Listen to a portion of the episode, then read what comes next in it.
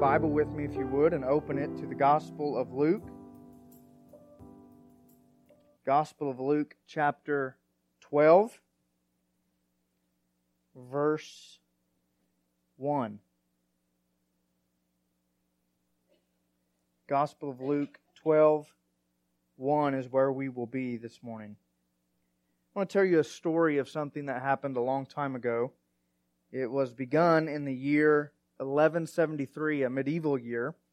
It was a construction project that began that year, 1173, and it would not end for another 226 years. It would finally be completed in the year 1399.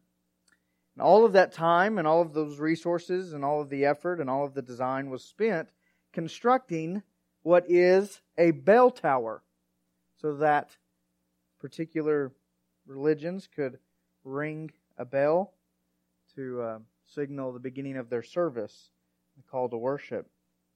This bell tower became known as one of the greatest engineering marvels that the world has ever known. At the time of its completion, it was the tallest structure in the world. It had, as you can imagine, in its 226 year history, it had multiple architects, engineers, and builders working upon it. It had the most uh, significant design of anything in its period. It was ornate, it was detailed. Lots of effort had gone into it. What makes the structure so popular today, and actually it makes the list of one of the seven wonders of the world, what makes it so popular today is that not only is it an engineering marvel, but it's also a tremendous engineering failure. I regard, or I'm talking about here, the Leaning Tower of Pisa. We know this tower. A wonderful tower built completely out of marble, and yet it is sinking into the earth because it has no foundation. What's really remarkable about that tower is not just that it's a bell tower, not just that it's one of the uh, tallest structures of its time. What's really remarkable is that they knew it was leaning during construction and they tried to compensate for it. If you look at it now, you'll notice that the builders built a curve into the building trying to help it balance. Instead of scrapping their plans, which would have been wise and smart, and starting over, they just tried to compensate for the issue. They could not compensate for it. And at one point in time in its history, it was recorded that the tower actually leaned 10 degrees in one direction. A recent decade of remodeling for the tower happened in 1991 to 2001, where they inserted concrete grout into the structure to try to shore it up, and then they, they tried to bring it back to center so that it wouldn't uh, fall over uh, and their efforts only managed to bring it back to a four degree lean. So not not as much as ten, but still leaning. It's now the top of it is now about ten to twelve meters off of center, and it's still sinking into the earth. The best engineering minds and architectures of the day think it will last maybe another 200 years without any further help before it actually will fall over. As I said, the amazing fact, once you know the history of the, the building, is that the builders continued to build even though they knew it, it was leaning and the foundation was poor. They had committed themselves to the blueprints for this tower and spent 200 and something years building it, knowing that eventually it's not going to function. It's not solid. The structure can fall at any moment. In fact, the tower was rarely used because of its danger. We know the wise thing would have been to scrap the plans, right, and start over. And yet, remarkably, 226 years of builders persisted in these blueprints and persisted in their plan. Blueprints, if you know anything about construction, they're meant to be carefully planned designs to, to encourage maximum support strength, endurance, and efficiency in a structure. These guys disregarded that. And so they built the Leaning Tower of Pisa, which remarkably has continued to exist and stand. I share that story to point out their foolishness of ignoring blueprints and how foolish it is for us to ignore the blueprint of God that He has designed for us as Christians to live in this life on this earth while we're here. A lot of Christians don't know how to live. They don't know how to navigate their existence here. They surrender their life to Christ and then they look at the Bible and they, they get bogged down with all of these things to do and, and all of these things staring back at them and they really wonder, how am I supposed to navigate all of these issues that I face? What's the blueprint for the Christian life?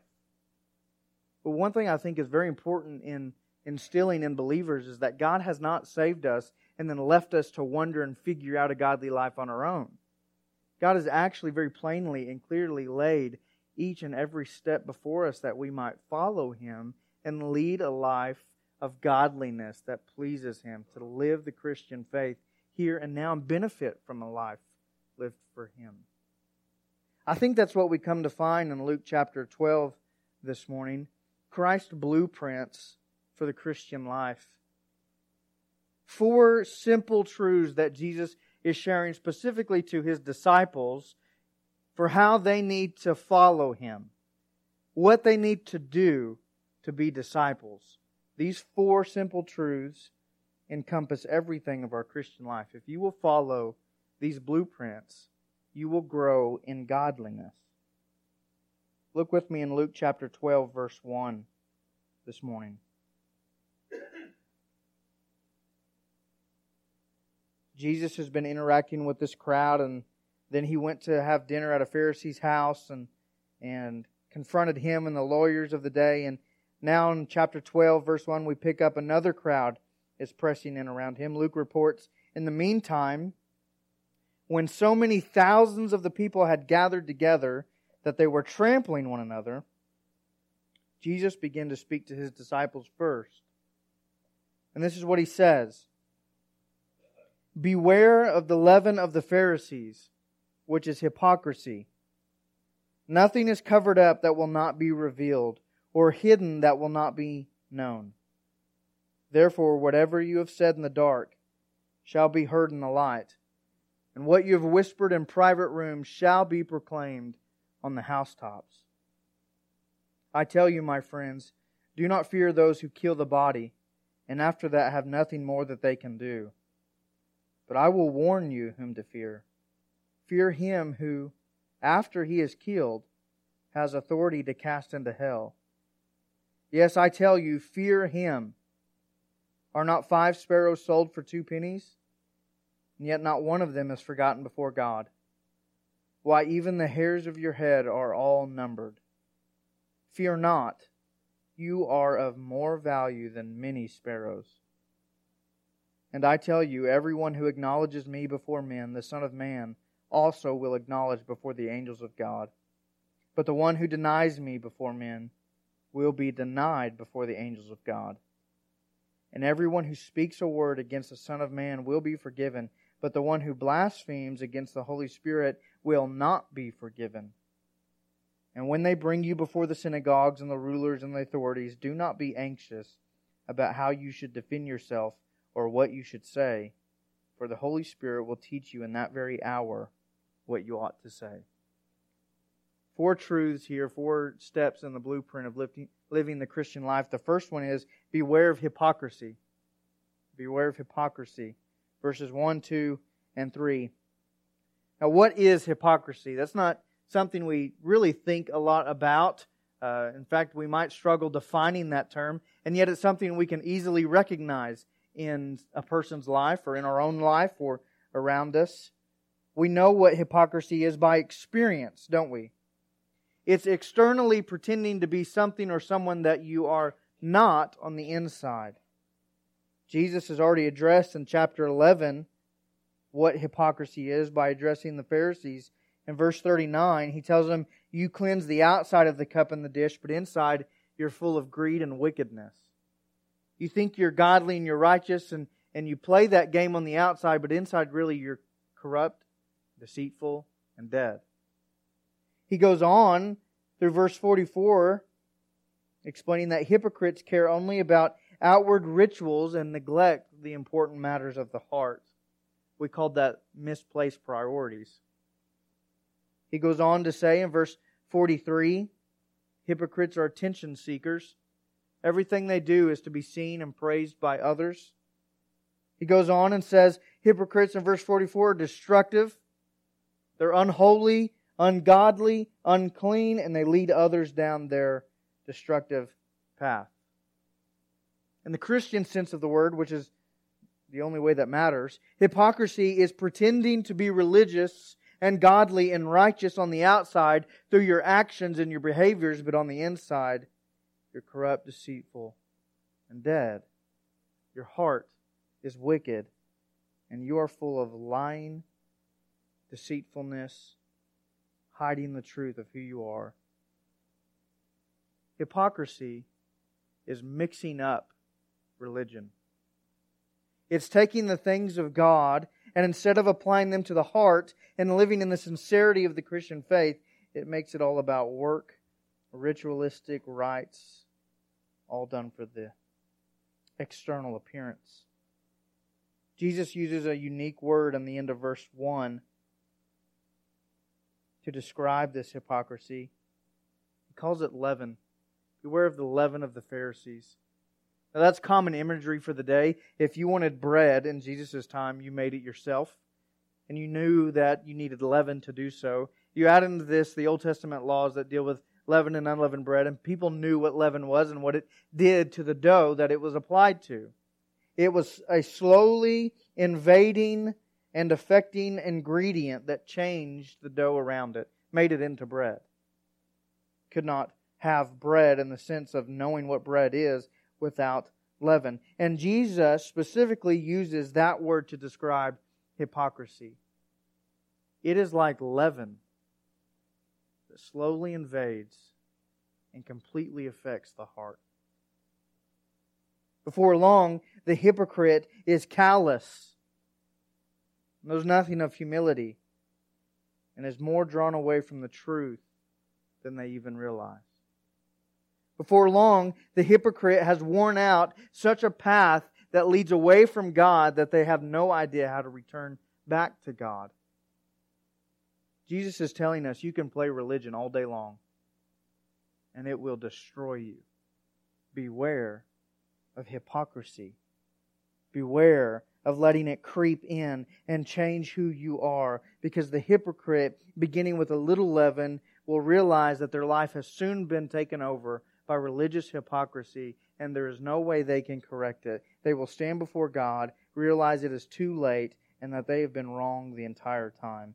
Church, we are prone to be hypocrites. We're prone to play religion and play Christianity.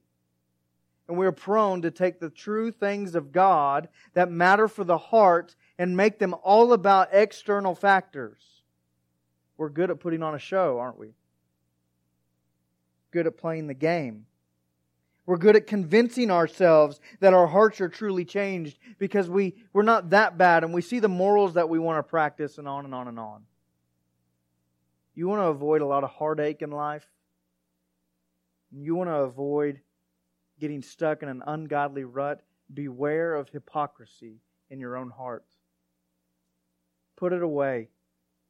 Get rid of it and be sincere before Christ and one another, of your humility before God. That is where true life begins. That's where it begins to flourish. Jesus goes on to say in verse 2 and 3 hypocrisy is a temporary and futile gain. And it ends in a judgment that reveals everything. One day, Jesus says, nothing will be covered up. It will all be revealed. Nothing will be hidden. It will be made known. In fact, not just known, verse 3, whatever has happened in the dark is going to be brought into the light, plainly and clearly seen as the sun shines upon a field. He goes on to say, whatever you thought you whispered in private rooms will not be private. It's going to be proclaimed on the housetops. It's going to be preached on the rooftops. and echo through the streets. Hypocrisy is a futile game because nothing that you try to cover up in this life will stay covered up. All of the wretchedness of your heart will be on display and disclosed in the end day. And the only cure to it is genuine and honest repentance now. Beware of playing the game. Beware of turning faith in God into external religious matters that are void of sincerity, truth, and humility. A blueprint for the Christian life is to run from such thinking and living. He goes on in verse 4, 5, 6, and 7. The next step in this blueprint is to know God. Know God. I was back and forth preparing this week. There's so much truth contained in verses 4, 5, 6, and 7. We, we could have spent several weeks here. It is a rich text of Scripture because it is a text of Scripture that puts everything else in our lives into proper perspective and proper placing. A.W. Tozer, in his book, The Knowledge of the Holy, begins with the very first sentence of that book saying, What comes into your mind when you think of God as the most important thing about you. And that's true. And the blueprint for the Christian life is to know God. We've talked about this before. That's the highest calling for us as Christians. That's the ultimate goal, the ultimate end for us. Knowing what we can about God, relating to Him and under, understanding Him. God has saved us that we might know Him. He's given us the Bible that we might know Him. He's sent His Son that we might know Him and given the indwelling ministry of the Holy Spirit so that we might know Him. God wants us to understand who He is, and respond to Him appropriately in the most glorifying way possible. It is the greatest gift and joy of the Christian faith to know our Creator. Now, I have to say, knowing God means to know Him as He is and not as we wish Him to be. Knowing God means to submit to Him as he is revealed in Scripture, not how we think he should be. Our God is almighty. He is divine. He is powerful. He is the Lord of all creation, sovereign over all things, and so much more. And we are notorious of thinking about only our few favorite attributes or characteristics of Him. We're notorious of limiting God in our understanding and our mind. Yes, our God is a God of love and compassion and mercy and forgiveness, but the list does not stop there. We're quick to assert those things because those are the things that make us feel good about our relationship with God. But Christ paints a very different picture here in verse 5 of God. In fact, according to Jesus, we are to be people who fear God. Look at the language our Lord uses in verse 5. I will warn you whom to fear. This is an instruction from the Lord, but it also goes a little bit beyond instruction. It's a warning. Don't treat God casually. Don't be like the hypocrite and play around with the things of God. I'm warning you who to fear. And it's not men, it's not institutions, it is God. By the way, we struggle with this word fear, don't we, in defining it because, again, we're quick to assert God is a God of love, so how do I fear a loving God? But I want you to know Jesus uses the word here for fear. Very straightforward, very simple. Fear Him who after he is killed has authority to cast into hell. There are some key words there that we need to understand about God. First, it's that he can kill. God has the authority of life and death in his hands. This is the God who we relate to. This is the God who we are to know. Your life, every day of it, is marked out in the hands of God. You live for as long as God will have you live, and you die precisely when God would have you die. It's further than that. Jesus talks of his authority. God has the authority to cast into hell. Hell is a very real place. And contrary to secular thought, is not the kingdom of Satan. Hell is the very creation of God. Under the domain of God, the jurisdiction of God. It's not divorced from Him. Jesus says, Fear Him who can put you there. Every unrepentant sinner who does not trust in Jesus Christ will stand before God, who has the authority to place them in eternal punishment. And before we declare God unfair, let me remind you that is a rightful punishment for creatures of the dust who defile their Creator in disobedience. Hell is not unfair, it is just. And we belong to a divine, just God who does not ignore sin. The death of his son is proof of that. Jesus says, You want to beware of hypocrisy and playing the game? You need to know who God is. He's the one with the authority to cast into hell. And He is the one who does put people there if they do not turn to Him in faith through Christ. Five times Jesus uses the word fear in this text, three of them in regards to fearing God. He wraps up verse 5 by saying, Yes, I tell you, absolutely fear God. It is a necessity for the Christian life. In fact, the author of Proverbs starts out his book in chapter 1, verse 7, saying what? The fear of the Lord is the beginning of knowledge. You want your life to be correctly informed? Fear God. Understand who He is. Understand that you're accountable to Him. Understand that you have to give an answer to Him. You want to know the reality of your existence you have to begin with knowing who God is. That's where Jesus is beginning. Other texts, Larry read one this morning, but others are, one of them would be Psalm 103, verse 17, found very interesting this week. 103, verse 17 says, But the steadfast love of the Lord is from everlasting to everlasting on those who fear him. It's very specific, isn't it?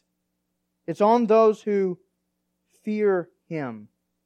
That's because fearing God means we humble ourselves before him and submit ourselves to him and his will.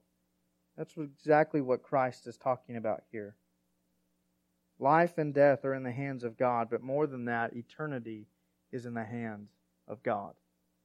And it is He alone that determines your eternity understand, know Him. Knowing God also, according to Christ, eliminates the fear of man, doesn't it?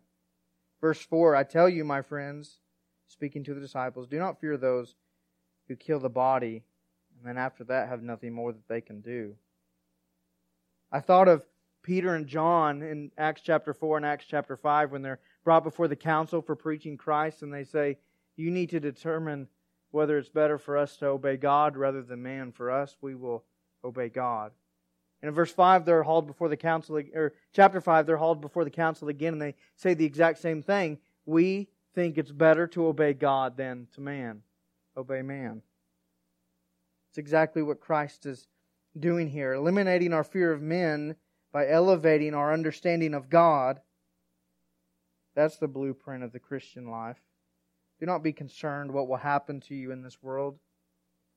Your physical death may be temporary, but your eternity is in the hands of God, and that's what matters most.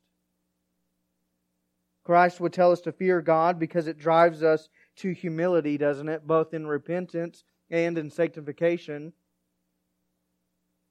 We come to faith in Christ because we fear the consequences of our sin before a holy God, right?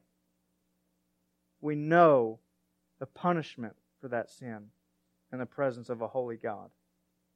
And until you realize that, until you realize God's divine justice and God's divine wrath and divine holiness will bring an account upon sin, you don't know the significance of Christ's forgiveness. Beginning of knowledge, even for salvation, is the fear of the Lord. But it also drives us to humility and sanctification, right? Even for the Christian today, fear drives us away from sin. Knowing who God is and continuing to fear Him as believers keeps us out of the trap of the devil. Well, knowing God also, according to Christ, brings immense comfort and security for us in verses 6 and 7.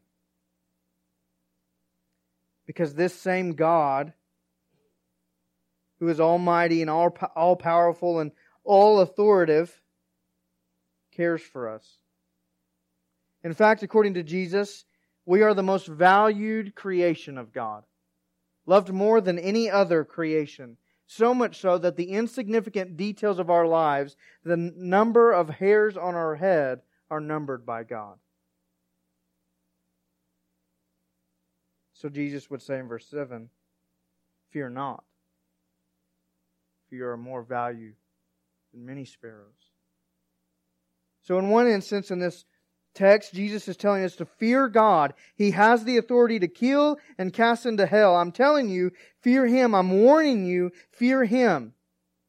Let that fear drive you to repentance before Him. Let that fear drive you away, of, away from sin because of Him. And then in verse 7, I tell you also, don't fear Him. One commentator wrote, God is God in the sense that we should fear Him but yet his character says we should not fear him. In fact, it is God himself who alleviates our fear of him, right? Our fear of eternal punishment for our sin is only reconciled and alleviated through Christ. The only way we can fear not is Jesus. Here we have a God in this one text who will bring every sin, sin to account. And every single person will stand before him as the final judge. And yet, we have the tenderness of God on display in verse 6 and 7. Unrivaled mercy, immense grace, and forgiveness here of God. Know God. That's the blueprint of the Christian life. Know God and be like Christ, who has no contradiction in his mind of fearing God and loving God, of the, of the justice of God and the forgiveness of God. And we shouldn't have a contradiction either. The fear of God keeps us in check, it drives us to repentance, and the love of God allows us to relate to Him. Fear not. You are of more value than many many sparrows. What a tender God who has the authority to cast any and all into hell for their sin, yet would offer a way of forgiveness through Christ. Beautiful. Well, the third blueprint here in this text, moving quickly, is to confess Christ the Son. So we've seen beware of hypocrisy, know God the Father, confess Christ the Son. We must know our eternity revolves around Jesus. That's what the Lord Himself says in verses 8 and 9. Your acknowledgement by me or denial by me revolves around me. And it's that simple. If you acknowledge me before men, I will acknowledge you. And if you deny me before men, I will deny you. There's no such thing as a perpetually ashamed Christian. We go through moments of fear and fear of rejection and struggling with that. All of us do, and all of us will. But the perpetually ashamed Christian does not exist. Because denial before men of who Christ is means denial by Christ in the life to come. It may, confessing Christ may yield persecution and opposition. But don't feel the, fear those who can only kill the body. Because it will yield eternal rewards to confess Christ. According to the Lord, confessing Him is what unites us with Him. Public profession of our faith is not optional. It's required. It's a necessity. It's an expectation. A blueprint for the Christian life is to confess Christ. Confessing before the world and confessing before one another and confessing to the lost around us that they might be saved. Nothing else in all of your life matters more than that. I hope you understand that truth because your eternity depends upon it. Nothing else in your entire existence, however long or short it may be, nothing else matters more than confessing Christ. Confession, acknowledgement, He acknowledges you. Denial, He denies you. And that is your eternity.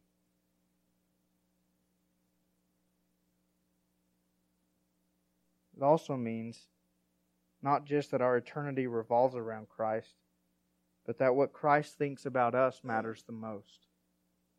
In this text, the emphasis is not on necessarily our acknowledgement and our denial, more so on Christ's acknowledgement and Christ's denial. What Jesus thinks about us matters for eternity. I thought of Peter, who did deny the Lord, didn't he? denied him three times in one single setting. And yet, Peter repented and was accepted again by the Lord. What matters is what the Lord thinks of us.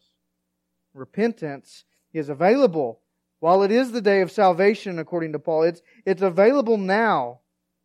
And you may have lived a life of denial Maybe you haven't spoken the word of denial. Maybe you haven't said, I deny Christ, but maybe you've denied him by submitting to his word, submitting to his yielding, disagreeing with who he is or what he stands for. And the beauty is we can repent and be accepted by Christ again. What Christ thinks of us matters the most. Okay, lastly, beware of hypocrisy, know God the Father, confess Christ the Son, and honor the Holy Spirit. Honor the Holy Spirit verse 10, Jesus tells us of the great importance of the Holy Spirit. He says, You can speak a word against me and you'll be forgiven. But if you blaspheme the Holy Spirit, you will not be forgiven. He's just elevated the third member of the Trinity before us. Now, what does it mean to blaspheme the Holy Spirit? Lots of debate has centered upon that. Lots of discussion, lots of disagreement has arisen because of that phrasing and language that Christ uses. I think it comes down to this personally. Blaspheming the Holy Spirit means to reject His work.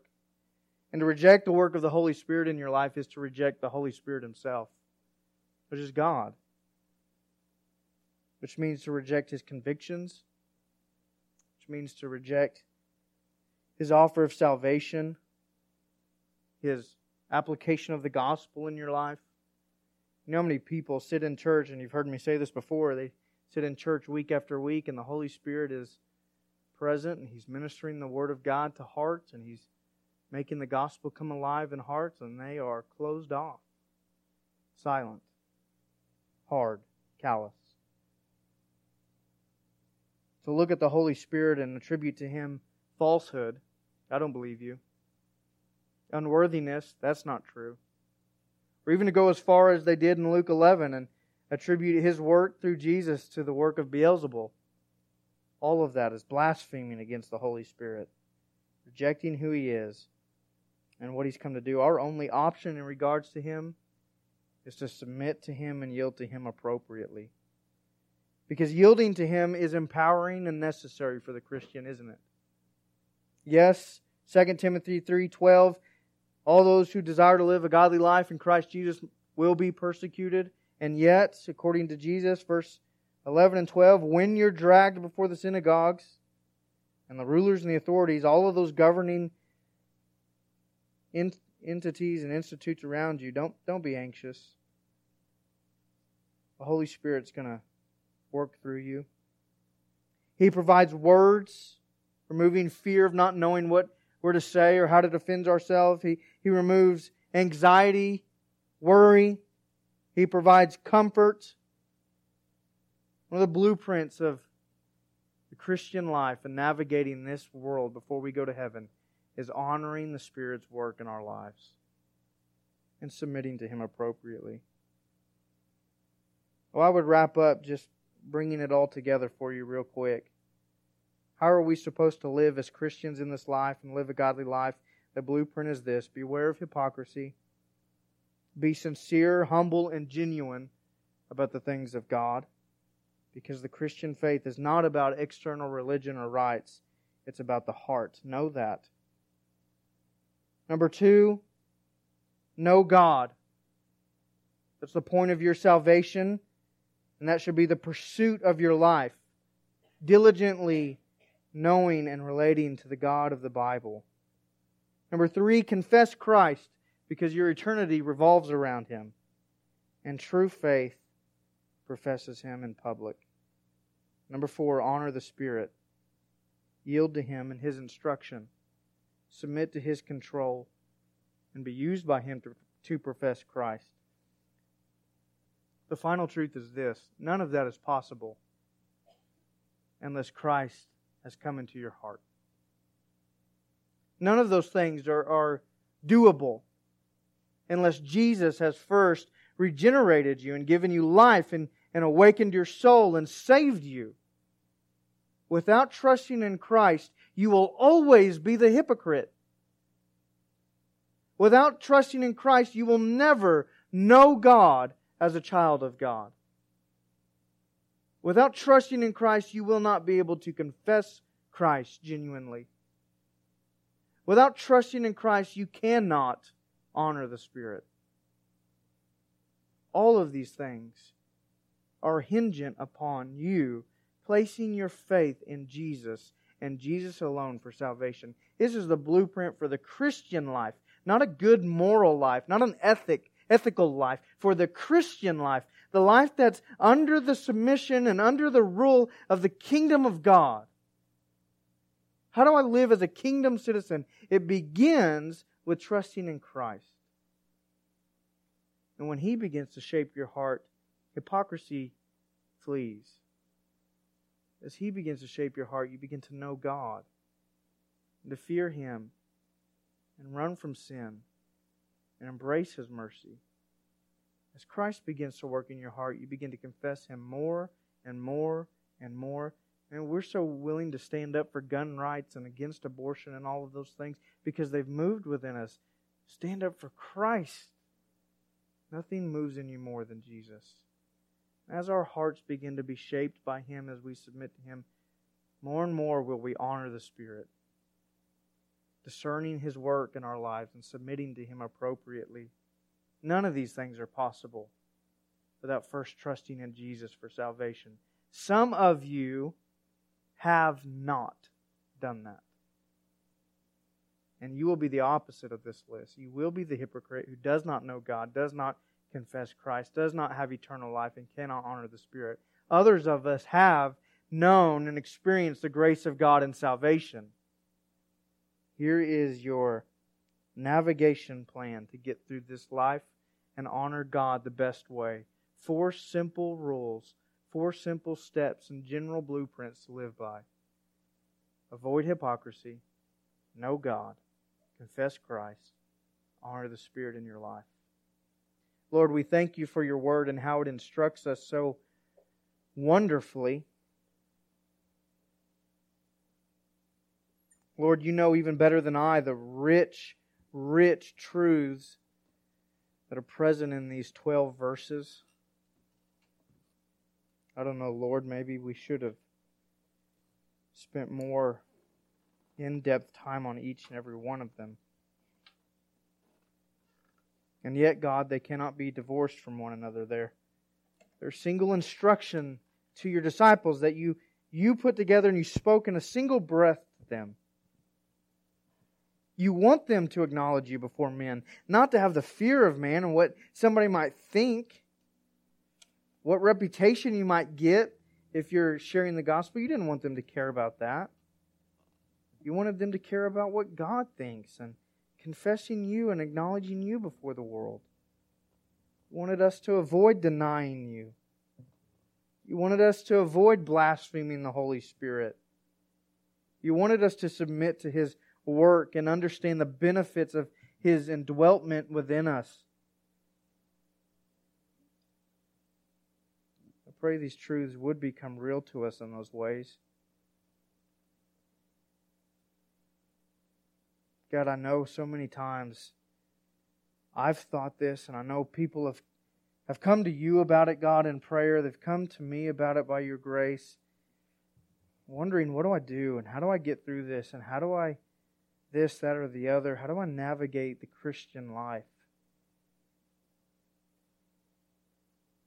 I believe you teach us that here. Oh God, would you please keep us from being hypocritical? Make us sincere about your word. Help us to love you and follow you from the heart. Desire and delight obedience from the heart. Help us to know you, God, not just as we wish you would be or just the favorite parts about you, but all of you. You are a God to be feared. And yet, simultaneously, we don't have to fear you if we're in Christ. Help us to confess you, Lord, more and more, to make frequent and often public professions of faith in you, sharing the gospel, making you known, and help us to rely upon your Spirit to do so and submit to Him. God, help us navigate Christian life here on earth in this way, that you may be pleased and glorified with us. God, I know there are unbelievers here. More of an educated guess for me, but you know without doubt who the unbelievers are. Those who are lost. They sit here and they're bored with your word, or they sit here and they think they've already heard it, or sit here and focus on other things, whatever vice they fall under as a snare of the enemy, God, you still know their hearts and their lostness. Would you be so kind to wake them up today? To show them that they don't know you or that they're being the hypocrite or they haven't confessed you or they don't submit to your spirit, whatever it may be, save the lost this morning. And for those of us who are your children, O oh God, let us lead this life that you've called us to lead to lead. We love you, Lord. We pray this all in your name, Jesus. Amen.